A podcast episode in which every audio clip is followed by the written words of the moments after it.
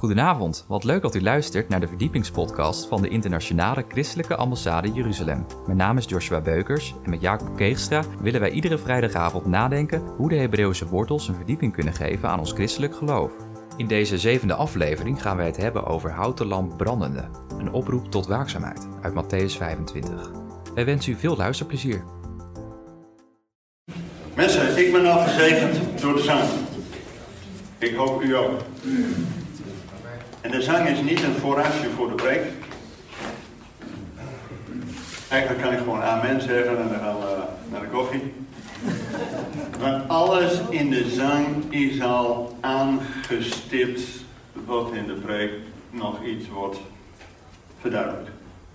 Ik vind het altijd zo bemoedigend dat Gods geest op een of andere manier werkt.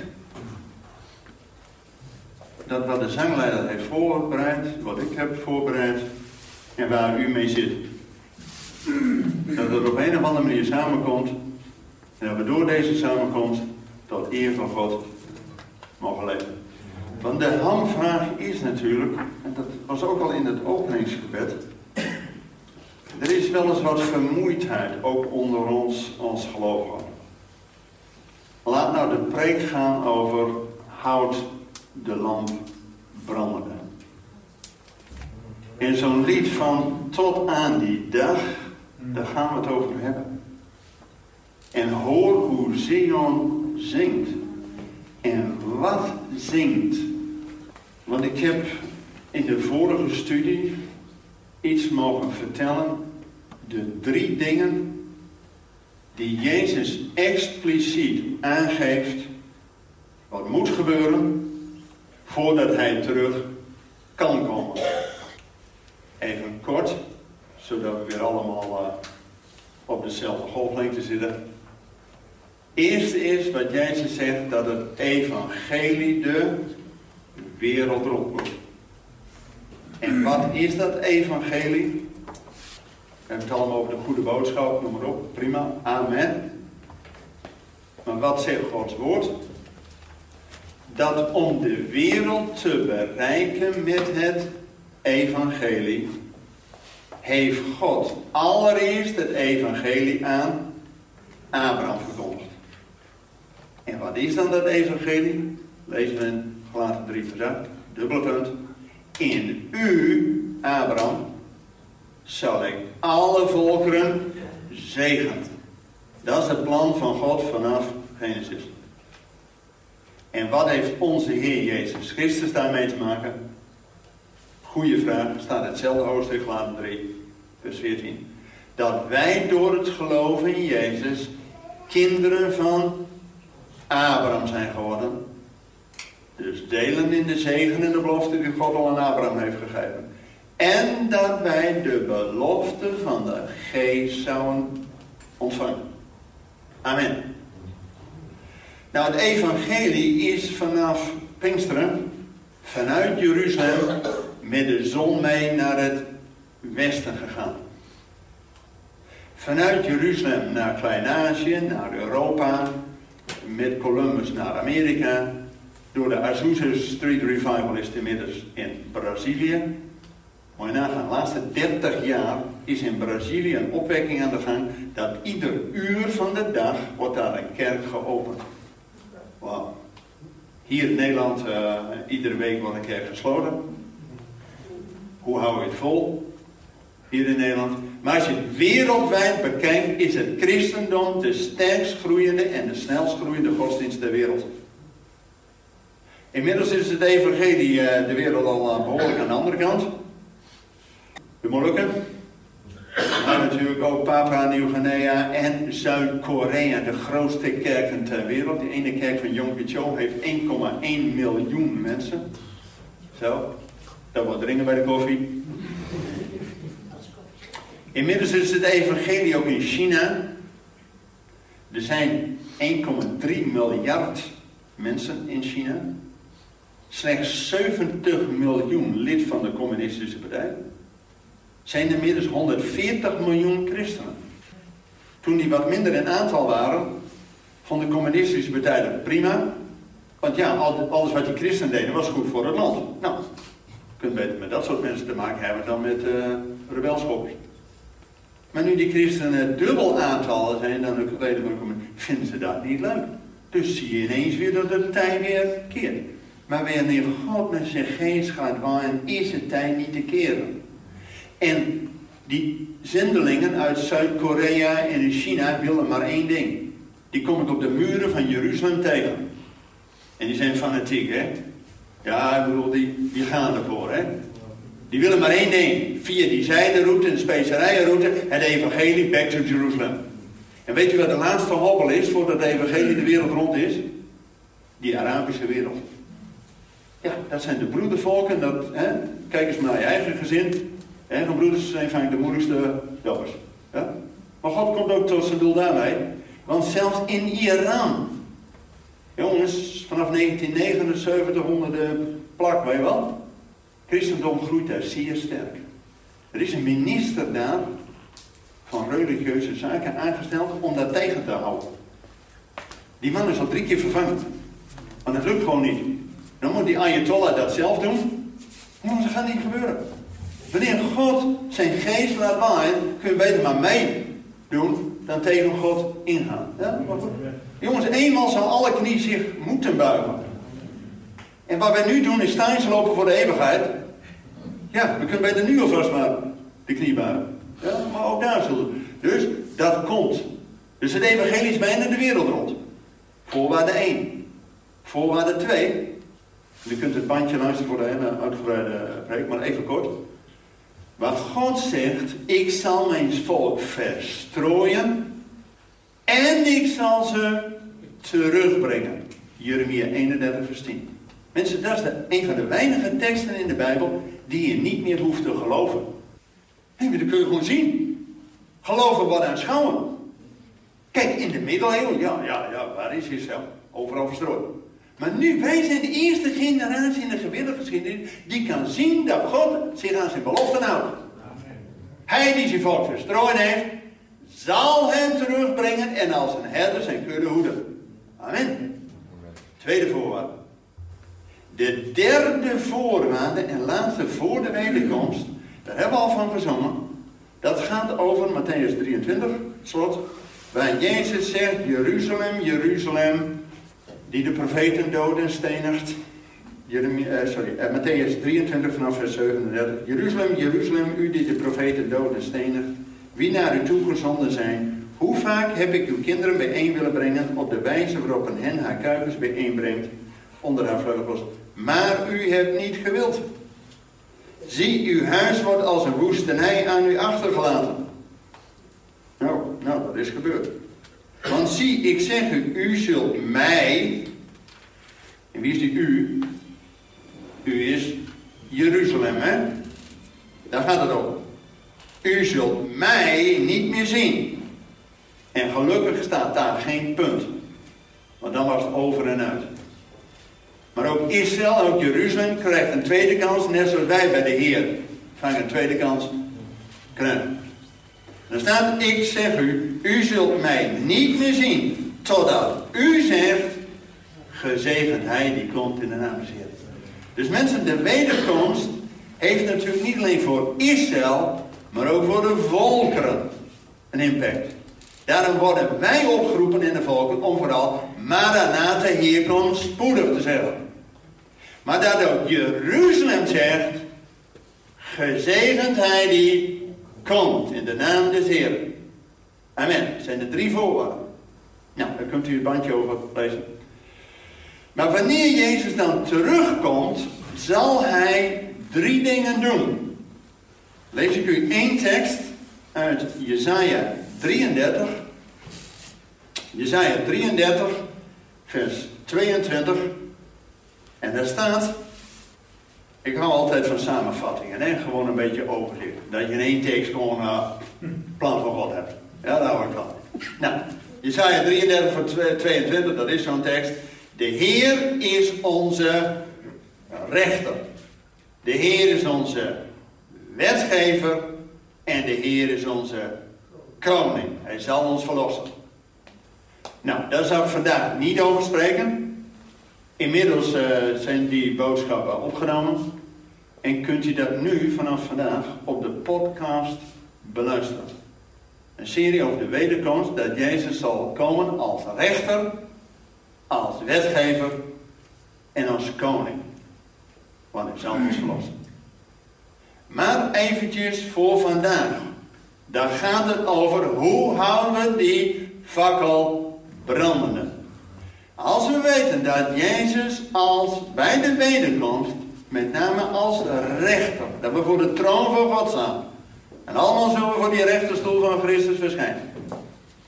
Trouwens, eerst even een cruciale vraag. Wie zegt dat Jezus op die troon als rechter mag gaan zitten? Dat is niet onheilig als gewoon. Maar dat we het even zeker weten waardoor we en door wie we beoordeeld worden. Want iedereen wil wel op de troon gaan zitten. Iedereen wil wel even zeggen, kent u dat verhaal van koning David en zijn zoon Absalom? Nou, Absalom die dacht op een gegeven moment, die pa van mij die is oud, dus ik wil wel op plus zitten. Nou, die ging 3 jaar lang voor de troon, voor de pleit van David zitten. En iedereen die met een rechtsgeschil kwam, die kwam bij hem. Ja, eigenlijk bij de koning, maar hij zegt, koning, is oud, ik moet ook de troon volgen, dus kom maar bij mij. En wie het meeste geld gaf, gaf hij gelijk. Jongens, als je zo'n rechter hebt, heb je een probleem, hè? Dus nu even, wat zegt de schrift, waardoor weten we zeker dat Jezus gerechtigd is om als rechter te functioneren? Is toch een... Ik bedoel, iedereen wil wel van alles. Nou, er staat in de Bijbel Handelingen 2 vers 36. En die hebben we al in de liederen gezongen. Daar staat dat door de opstanding, heeft God Jezus verklaard tot Heer en tot Christus. Tot Kyrios en tot Messias. Wauw. Nou, we hebben het over de Heer gehad. Dat lukt alleen als je zegt, Jezus is Heer, als je ook zijn knecht wil zijn. En naar zijn woord wil luisteren.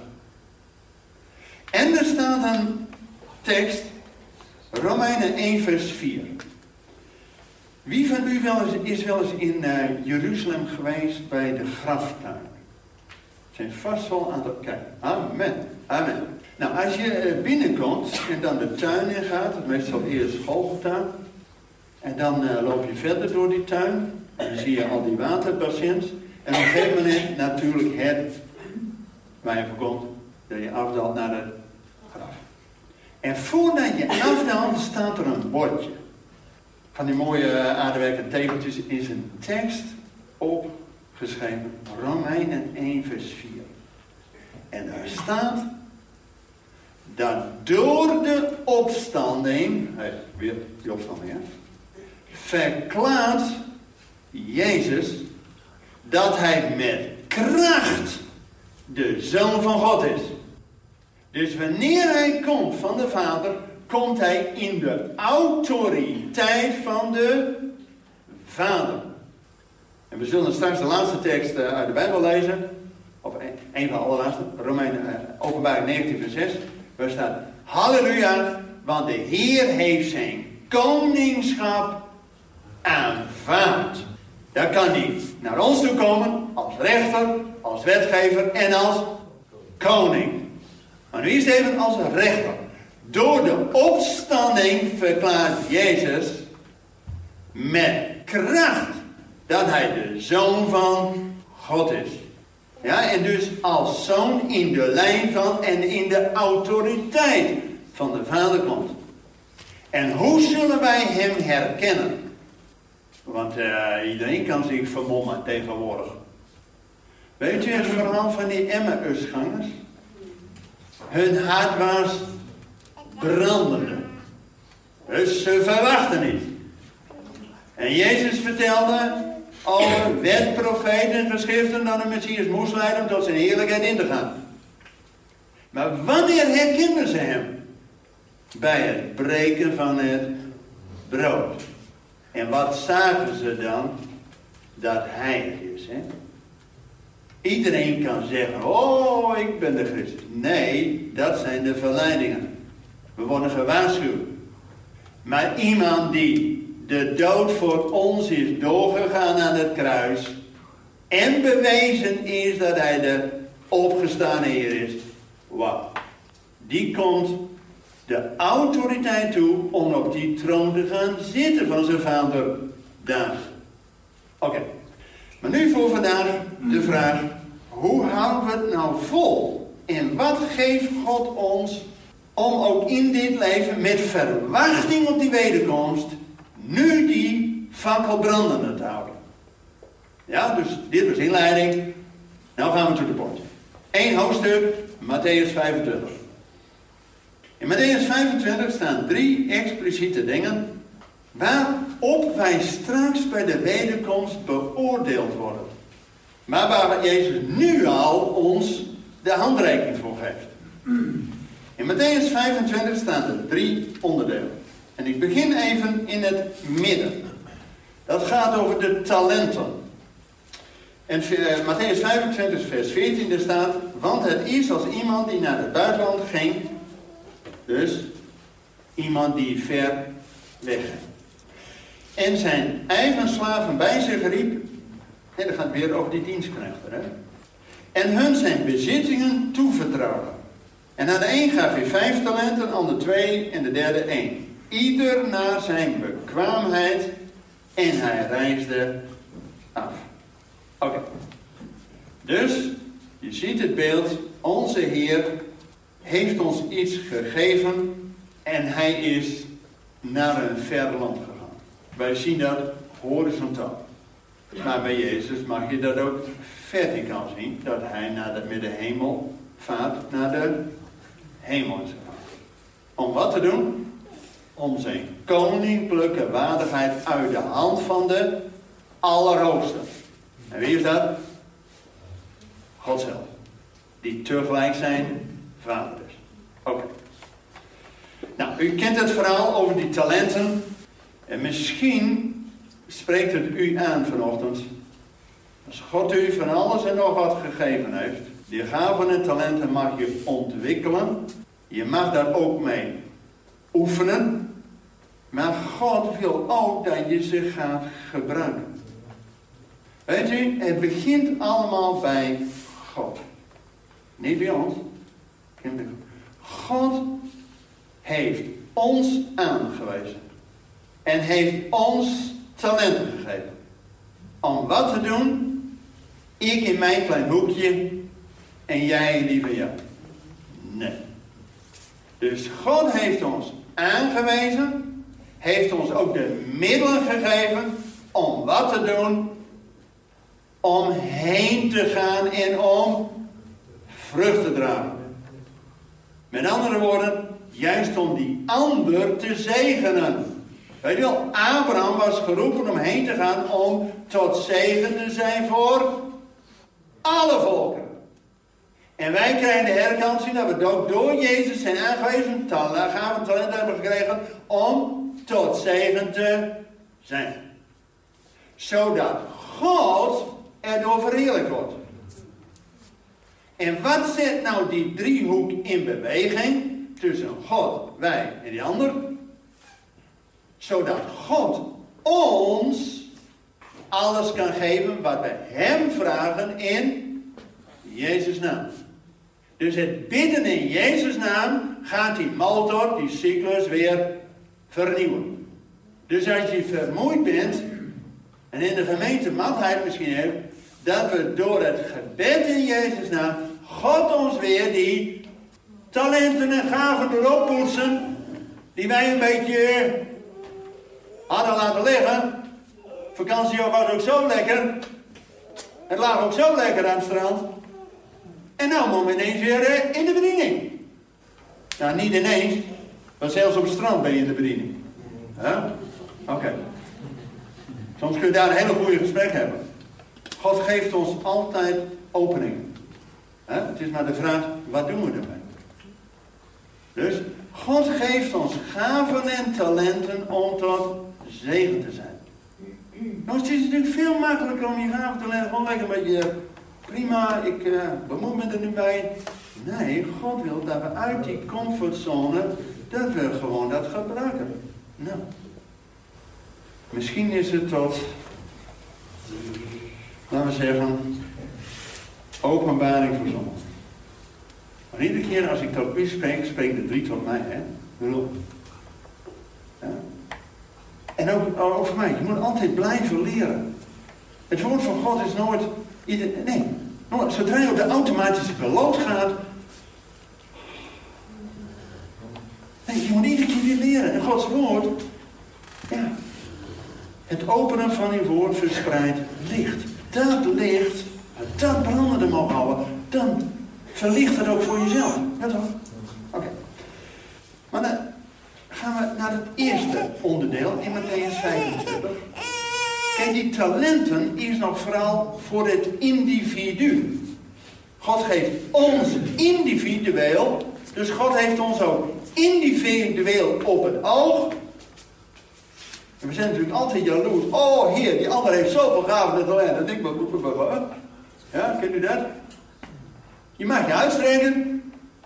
En je mag ook fouten maken. En wellicht gaat God je nog meer in een bediening plaatsen dan dat je ooit gedacht had. Ik vond spreekbeurzen op de middelbare school het ergste wat er was. En een week buikpijn. Herkent u dat? Nou. En dat bent nooit. Zit je daar, heb je voorbereid, je weet niet precies wat God je laat zeggen. Pas wanneer je in de bediening staat, krijg je van God de bevestiging, dit is goed om hierover te spreken. Zodra je daar zit, ben je al... Ja, kent u dat? Wanneer u naar een ander toestaat. Wij hoeven alleen maar de mond te openen. Te getuigen. De Heilige Geest gaat overtuigen. Nou. Je hoeft alleen maar wat te vertellen. Wat God in jouw leven heeft gedaan. Ook snapt die ander helemaal niks van. Weet je, net zo in het onderwijs. Weet je, als je het niet snapt, moet je erover gaan preken. Ook al snapt die ander er nog helemaal niks van. Maar dat wordt voor jezelf duidelijker. Nu na 25 jaar docent zijn en preken, doe dat je gewoon. Want bij u ook, ik heb geen idee. Ik word gezegend doordat ik er weer doorheen mag gaan. Ja. Dus als je gezegend wil worden, moet je vooral erover praten. Kijk, als je stil blijft, ik in mijn hoekje, denk je, ja, ik heb het wel lekker. Nou, voordat je het weet, hoor je minder verder en leer niks, hè. Maar wanneer je uitstaat, ook al staat die ander er nog helemaal niks van. Maar God komt wel tot te doen met die ander. Ik help drukker genoeg met mezelf. Ja toch? Zodat wanneer je er zelf over spreekt, wordt het voor jezelf duidelijk. En iedere preek moet hem 3 keer gehouden. De eerste keer zit je nog zo aan het papier vast. De tweede keer begint het wat leuk te worden. Komen de voorbeelden erbij. En de derde keer gaat het lekker. Vierde keer denk je, nee, moet weer een nieuw maken. Ja, zo gaat het ook. Ja, dan moet je zelf praten, nou, dat is ook niks. He? Dus je vaak tegen degene van de techniek, nou, als er niks is, zet maar een ander bandje op. Maar, jongens, het gaat niet om mij, hè? Het gaat om het woord van God. En Mattheüs 25, 3 onderdelen. In het individuele vlak geeft God de middelen, gaven, talenten. Maar God gaat ook naar groepen toe, naar gemeentes toe. Dan wil ik het verhaal lezen over die 5 dwazen en die 5 wijze maagden. U kent het verhaal allemaal. Ik weet niet hoe het bij u gaat. Maar ik heb, als ik het zoiets lees, toch altijd... Oh heer, als ik dat toch maar mooi aan die kant van die 5 wijzen zit. Ja, hebt u dat ook een beetje onbewust? Nou, maar dan lees je het verhaal nog een keer weer. En dan die 5 wijzen en 5 dwazen. Jongens... De tijd vergaat en die wederkomst op zich laat wachten. En het al nacht wordt En die bruidegom nog lang niet in aantocht is. Moeheid van matheid van ziel. Jongens, ze sliepen allemaal in, hè? Ook die wijzen. Dus verbeeld je nou maar niks van, oh, wij zullen het allemaal wel even doen. Forget it. Ze sliepen allemaal in. En 10 is in de Bijbel het getal voor de gemeente. Hoe kom je eraan? Toen Abraham ging bidden voor Sodom en Gomorra, Heere, was er nog maar 100 rechtvaardigen zijn. Toen, Heere, was er maar 50 rechtvaardigen zijn. Heere, was er maar 40. Als er maar 10 rechtvaardigen zijn, dan zal ik de stad beschermen. Nou, er is hoop voor een stad, zegt de Bijbel, wanneer Gods woord wordt gelezen. En vooral in het midden van de gemeente is er hoop voor een stad. Dus wanneer er 10 rechtvaardigen zijn, wordt een stad gespaard. Nou, is er hoop voor een stad. Alleen die 10, die gemeente, de helft, ja, we zullen zien. Maar alle 10 vielen in slaap, hè. Maar gelukkig komt er die tweede kans, te midden van de duisternis, de wake-up call. En dat heeft alles te maken, Pasen en Pinksteren zijn de voorjaarsfeesten. Zijn de eerstelingsfeesten, dan zijn we even vuur en vlam aan het begin van het voorjaar, wauw. Maar dan die lange zomer, en als het 40 graden wordt dan na. Maar dat gaat om de oogst in de herfst. Het Loofhuttenfeest. En voordat dat feest er is, is daar die bezuin. Die wake-up call. Get ready. En ook voor ons als gemeente, en ook die 10 maagden, ze, wauw. Stonden we op. Alleen die 5 die te weinig olie hadden, jammer dan. Dan is het gewoon te laat. Jongens, zolang we nu nog in deze tijd leven, voed je met het woord van God. Want er kan een tijd komen dat het gewoon moeilijker wordt. Hoe moet je je dan voeden? Dus nu is de tijd om juist het woord van God in te drinken. En Gods geest laten werken in je leven, zodat je die lamp brandend houdt. Maar even over dit verhaal. Die 10, die gingen de Heer, de bruidegom, tegemoet. Horizontaal. En zodra die wake-up call en die bruidegom kwam, ging die 5 wijzen met hem naar de stad in en de bruiloftzaal in. Om wat te doen? Bruiloft van het lam en de maaltijd des Heren. Ja? En dat wordt de grootste barbecue aller tijden, hè? Ja, voor alle volken op de berg des Heren. Met belegende wijnen en vette spijzen, noem maar op. Wauw. Jezaja 25. God heeft visie. Nou, wij nog. Maar dit verhaal, mensen, wil ik u ook iets uit de schrift meegeven. Ter overweging. Want die 10, die gingen de Heer, de bruidegom, tegemoet. Zo zullen wij ook bij de wederkomst de Heer tegemoet gaan.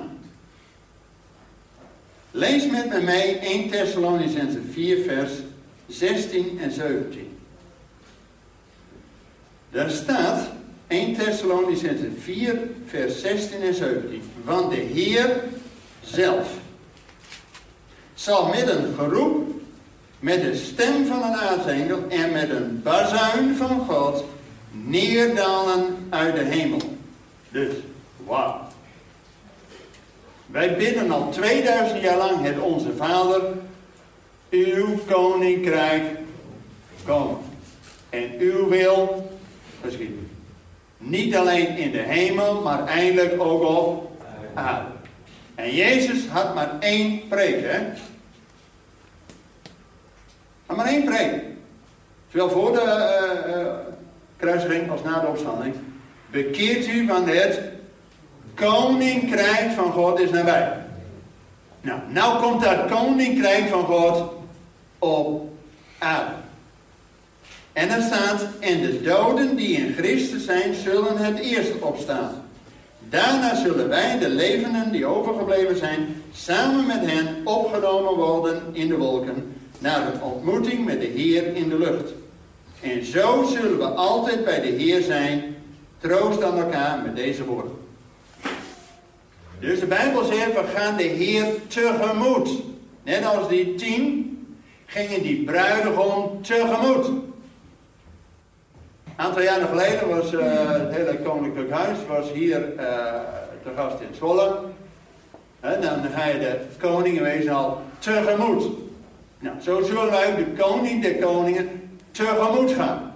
En dan, wij zullen hem ontmoeten. Want hij komt vanuit de hemel naar ons toe. En wij gaan hem welkom heten. Alleen, nou komt hij. We blijven niet in de lucht hangen. Ja? En wij gaan ook niet naar de hemel toe. Hé, wat moet je daar doen? Jongens, als de Heer komt, eindelijk na 2000 jaar bidden. Eindelijk met het klank van de grote bezuin naar ons toe komt. Dan gaan we hem tegemoet. Amen, dat zegt het schrift. Nou, we blijven niet in de wolk hangen. Maar we gaan hem tegemoet en we gaan met hem hier op aarde het feest vieren. Amen. Want de Bijbel zegt, Openbaring 7,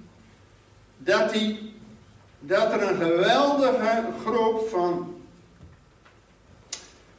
Openbaring 7 vers 9. En ik zag en zie een grote menigte die niemand tellen kon, uit alle naties, stammen, volken en talen, stond voor de troon en voor het lam, bekleed met witte gewaden en palmtakken in hun hand. En dan vers 13. En op de vraag van wie zijn dat dan? Zei een van de oudsten, deze zijn die bekleed zijn met witte gewaden. En waar komen zij vandaan? En ik zei tegen hem, u weet het, mijn Heer. En hij zei tegen mij, deze zijn het die uit de grote verdrukking komen en hun gewaden gewassen hebben en hun gewaden wit hebben gemaakt in het bloed van het lam. Mensen, er is een bepaalde theorie gaande van de opname die zegt dat wanneer het moeilijk gaat worden, dat wij dan opgenomen worden. En dat Israël dan door de verdrukking gaat. Dat is, helaas, dat zou ik graag willen. Ik bedoel, een mooie weertheorie. Mooi. Maar dat zegt de Bijbel niet. De Bijbel zegt dat er een verdrukking is en dat wij die er doorheen gaan onze gewaden wit maken door het bloed van het lam. En wanneer de Heer komt vanuit de hemel, zullen we hem tegemoet gaan. En dan zullen we hier op aarde met hem het feest vieren. Dat is wat de schrift zegt. Amen. Ja? Kijk, en er is ook nog een derde. Want God spreekt ons aan op 3 niveaus. Op het individuele vlak, van die gaven en talenten. God spreekt ons aan als groep, gemeente.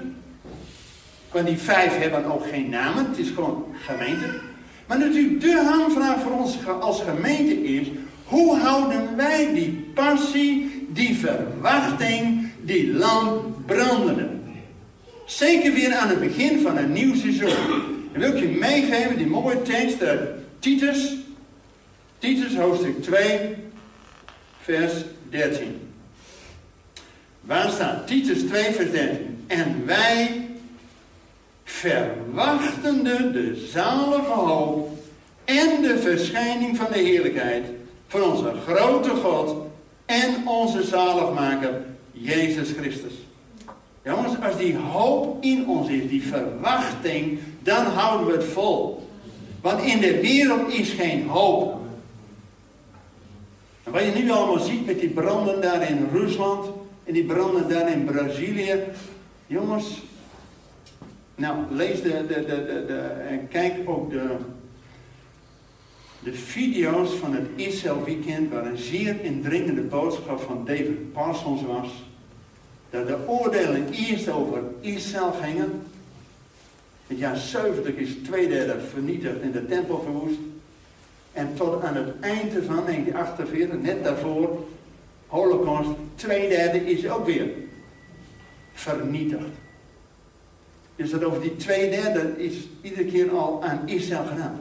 Maar dat God nu de draad met de volkeren opneemt.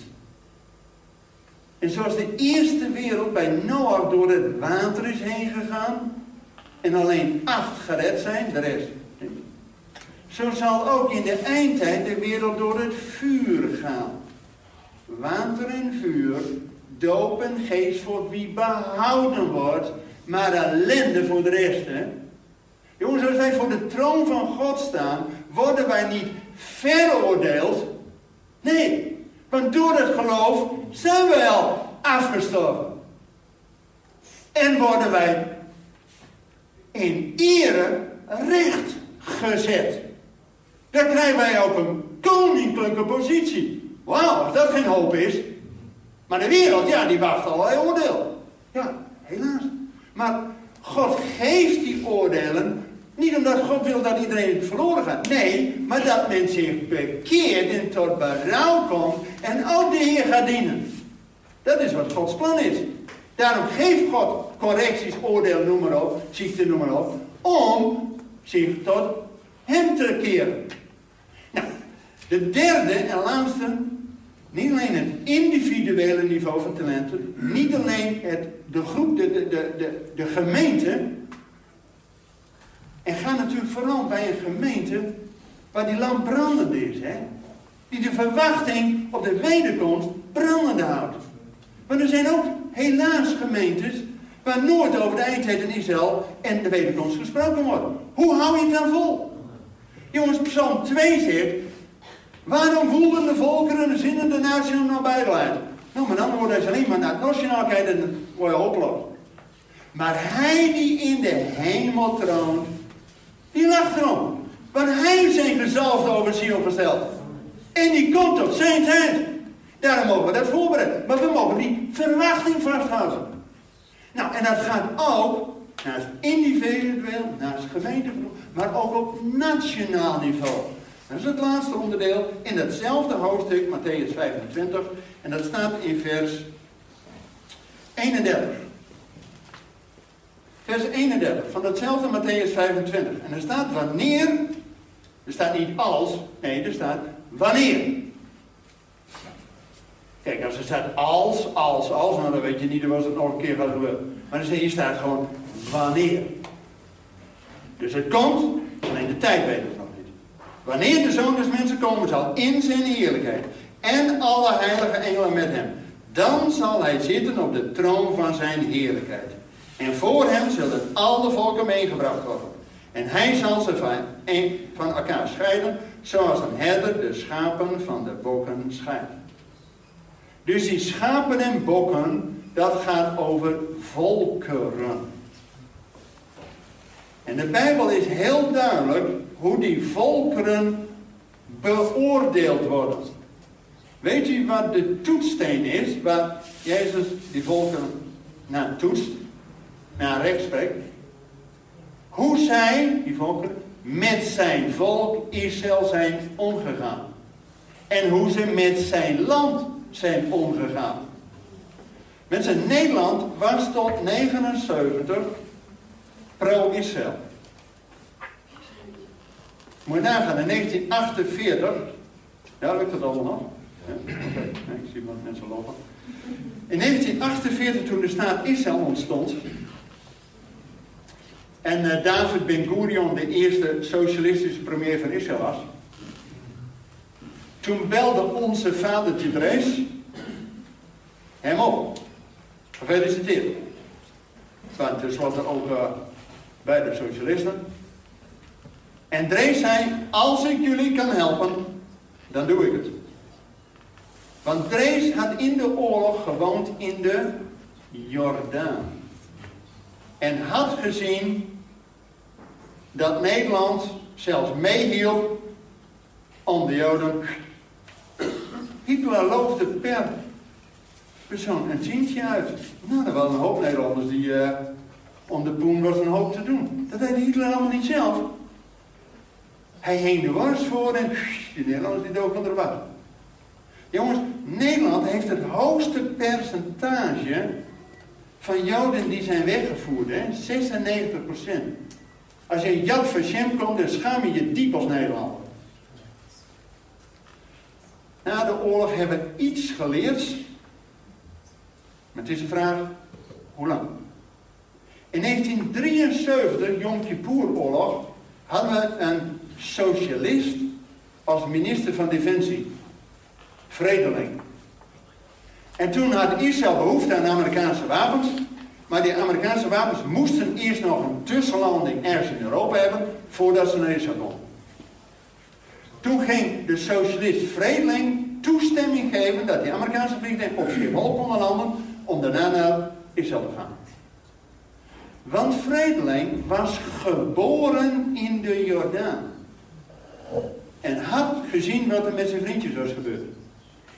Dus hij had zich voorgenomen dat wanneer ik nog eens een keer in een positie kom om Israël te helpen, dan doe ik het. En hij zegt, ik kan beter na afloop schuld betuigen dan van tevoren toestemming vragen, want dat wist hij wel, dat kreeg ik toch niet. Maar hij deed het gewoon. Dus God gaat soms met een kromme stok recht geslagen maken. Zelfs die koning Kores, een heidense koning van Perzië, die is direct het eerste jaar van zijn koningschap, zegt hij, God heeft me duidelijk gemaakt dat ik die tempel in Jeruzalem moet herbouwen. En dat de Joden weer terug moeten. Jongens, met een heidense koning kan God ook zijn volk zegenen. Wat doet hij met ons? Kijk naar Trump. Dat denk ik qua ethiek. Nee. Maar God kan ook zomaar gebruiken in zijn plan. Ja?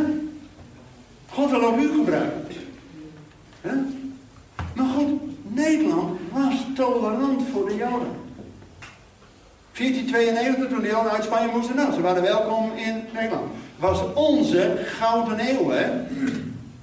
Is daar nog gekomen? Kun je gewoon letterlijk terugkijken. Nu zijn we tolerant voor van alles en nog wat. Maar die mensen uit het Midden-Oosten die nu komen, hebben ook een vorm van antisemitisme bij zich. Weet u dat de opperrabbijn van Nederland, die ken ik toevallig wel. Nou ja, goed, dan hebben we een gesprek mee. Hij zei, hij durft niet meer met het openbaar vervoer te gaan. Als hij over de Dam loopt in Amsterdam, wat iedere dag zo'n stand van de BDS is, dan zegt de politie tegen die rabbijn, u provoceert. Moet eens kijken hoe we het omgedraaid hebben. Zo gaan we het recht vaak omdraaien. Maar er komt straks een rechter die de dingen recht gaat zetten. Mensen, we worden straks voor de troon van Christus gelijk. En al die volken die kunnen voor zijn troon zijn. En daarom moet het evangelie de wereld rond. Want dat kan natuurlijk niet zo zijn dat wanneer al die volken voor zijn troon zijn, en dat er eens een volk zegt, nou, leuk dat u er bent. Maar wie bent u? Ik bedoel, dat kan niet. Daardoor gaat het evangelie de wereld rond. Maar tegelijk ook, daardoor Jeruzalem zegt, gezegend hij die komt. Dus dat betekent ook dat Israël nog wel wat moet leren. En daarom bidden wij voor Israël, voor de vrede van Jeruzalem. Dat ze niet op eigen kracht en op eigen wapens gaan rusten. Maar uiteindelijk maar één ding kunnen doen. Net als Petrus toen hij in de water zakte. Heer help. Wanneer ook Israël zegt, Heer help. Weet je wat dat in Hebreeuws is? God red. Yeshua. Wauw. Wow. Wanneer ook Israël zegt, Yeshua, dan komt die God reddender. Want de verlosser zal naar Sion komen en zal vanuit Sion komen. Amen. Ik geef het graag weer over. En ik hoop dat er nog een paar woorden zijn. Bedankt voor het luisteren naar deze verdiepingspodcast van de ICEJ. Waardeert u onze podcast? Steun ons dan met een donatie, abonneer u of deel deze podcast met uw vrienden of familie. Ga naar www.icej.nl. Volgende week gaan wij het hebben over het herstel van de hut of de loofhut van David uit Amos 9. Hartelijk bedankt voor het luisteren en tot volgende week.